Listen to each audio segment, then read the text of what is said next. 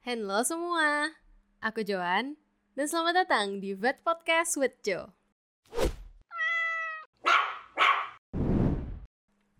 Oke, jadi ini episode terakhir kita sama Naya dan kali ini aku mau bahas tentang uh, susu ya persusuan. Jadi banyak banget orang yang kayak mikir uh, kita nggak boleh ngasih pet kita susu sapi atau misalnya lebih baik susu kambing uh, dan lain-lain. Nah, apakah itu mitos? Apakah itu fakta? Nah, mungkin Naya bisa nih bantu uh, bahas uh, gimana sih sebenarnya gitu. Oke, ini biasanya um, kalau misalnya susu buat pet gini biasanya lebih fokus ke pet rescue gitu kali ya kita kadang suka mm. nemu uh, apa stray dan gak ada induk kayak gitu terus kita kayak bingung sendiri nih emergensi nih kayak gimana dan biasanya uh, sering juga kita dengar saran gak boleh pakai susu yang uh, ada laktosa harus pakai susu mm, non laktosa yeah, katanya. Sering banget dengar. Iya. Dan sebenarnya it's a myth itu nggak uh, nggak hmm. valid sebenarnya. Uh, gimana nggak validnya? Sebenarnya emang sih kalau misalnya buat puppy or kitten kita tetap aja nggak uh, apa nggak bisa kasih susu sapi atau susu kambing. Karena lagi-lagi mereka bukan anak kambing atau anak sapi. Iya, tidak jadi disarankan. Kita, yes not recommended. Uh, tapi uh, kenapa sih sebenarnya tentang susu non laktosa tadi itu? Nah kayak uh, sebenarnya factnya adalah uh, papi dan kitten itu masih bisa cerna laktosa. Sebelum mereka di sapi itu tuh mereka masih punya yang namanya enzim laktase. Jadi gunanya untuk mencerna si laktosa tersebut. Itu tuh masih banyak uh, apa dan masih bisa ngecerna laktosa karena di uh, susu dari ibu mereka sendiri pun ada gitu. Jadi sebenarnya yang nggak boleh dikasih susu berlaktosa adalah papi atau kitten yang udah dewasa kayak kita aja di manusia sebenarnya manusia pun mekanismenya mirip-mirip kalau kita udah gede kita pun lebih cenderung nggak bisa cerna laktosa gitu. Hmm, biasanya Jadi, tuh mencret ya kalau misalnya yang yes. laktosa intoleran, uh, intoleran. Yes yes benar banget. Jadi biasanya kayak makin tua kita makin minum susu kayak rasanya tuh makin gak enak gitu. Cuman kalau manusia kan emang kayak kadang kekeh dan sering gitu minum susu. Jadi uh, lebih biasa gitu. Tapi kalau mm, kalau pet tuh enggak jadi sebenarnya kalau yang puppy or kitten itu bisa cerna susu berlaktosa. Kalau misalnya yang udah gede ya nggak bisa sama kayak kita juga gitu.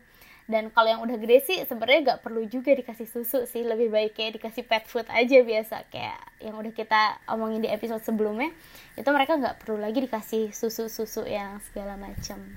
Nah tapi uh, ini nih Nay, mungkin kalau misalnya orang nih kayak kita ada habis nge-rescue itu yang tadi uh, dibilang ada kitten atau papi. Nah, untuk kayak emergency banget kalau misalnya nih uh, di sekitar mereka nggak ada pet shop untuk beli puppy milk atau kitten milk replacer.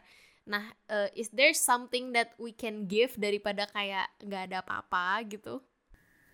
Um, sebenarnya sih waktu itu uh, aku pernah nemu resepnya, cuman maybe it's kinda complicated gitu kali ya buat uh, apa? Buat dibikin sama kita sendiri gitu. Jadi kayak for emergency case and just one time gitu kayak mungkin itu masih kayak tolerable tapi kalau buat berkelanjutan sih sangat amat gak disarankan karena uh, susu sapi dan susu kambing itu kayak protein dan energinya dan kalorinya tuh uh, jauh lebih rendah dari kebutuhan papi dan kitten gitu jadi kalau misalnya kita berlanjut ngasih itu terus ke papi dan kitten kita dan nggak kita ganti pakai milk replacer yang seharusnya itu tuh bakal mengganggu pertumbuhan mereka gitu pertumbuhan saraf lah pertumbuhan apanya itu bakal keganggu gitu hmm, kan. terus juga katanya apa gulanya tinggi banget ya kalau misalnya yes, yes, uh, yes. susu mm. susu kok susu kotak gitu nah uh, mungkin ini juga uh, sekedar info buat teman-teman kalau misalnya yang nggak tahu kalau misalnya kalian nemu kayak papi atau kitten itu tuh ada namanya milk replacer. Jadi emang kayak susu yang emang buat mereka gitu. Jadi kalau misalnya kalian habis ngerescue atau apa terus kalau misalnya ada pet shop mendingan langsung beli aja papi atau kitten milk replacer gitu daripada beli ultra atau beli susu kambing atau susu beruang terus nanti kayak ujung-ujungnya masalah gitu kan. Yes uh, benar susu susu sangat direkomendasikan buat susu yang emang benar-benar di bikin buat mereka karena itu yang nutrisinya uh, paling mendekati gitu. Karena uh, fact-nya adalah susu milk replacer yang dibuat uh, oleh perusahaan uh, pet food gitu untuk kitten dan papi pun nggak 100% sama apa yang dipunyain dari induk mereka gitu. Jadi uh, memang ya ASI is the best emang. Ya sama sama aja kayak Dan, manusia ya kayak ya ASI yes. tetap lebih mending daripada kayak diganti susu formula gitu. Nah mm -hmm, terus kalau misalnya itu susu gitu tuh buat papi sama kita tuh biasanya sampai umur berapa sih naik dikasihnya?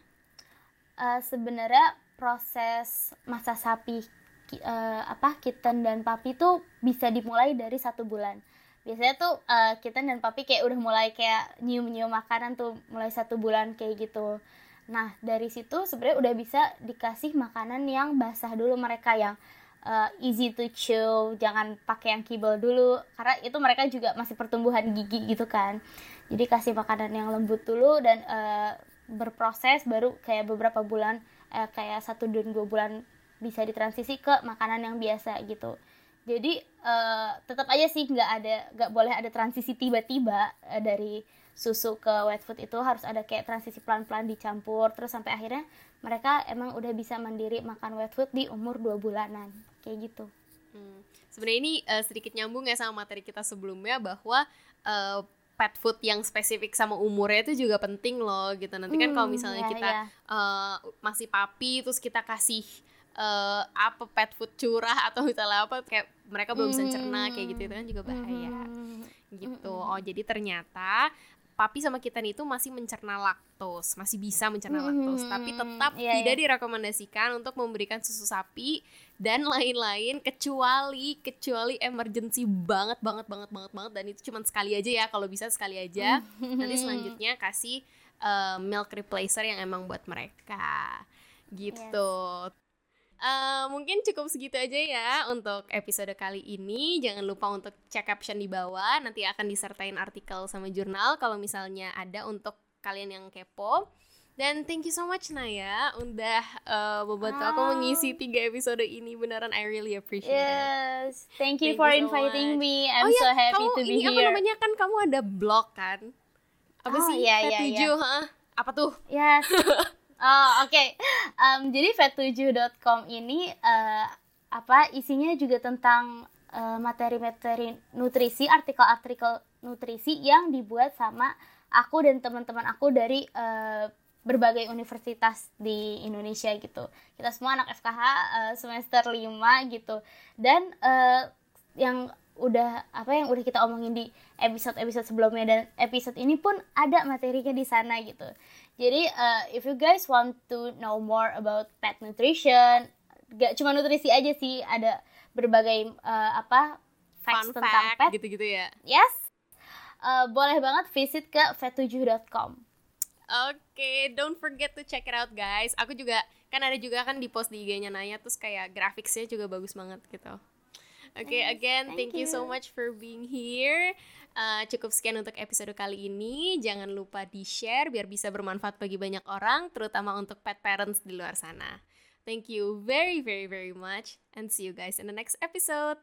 Thank you, Naya. Thank you, Kak Joan.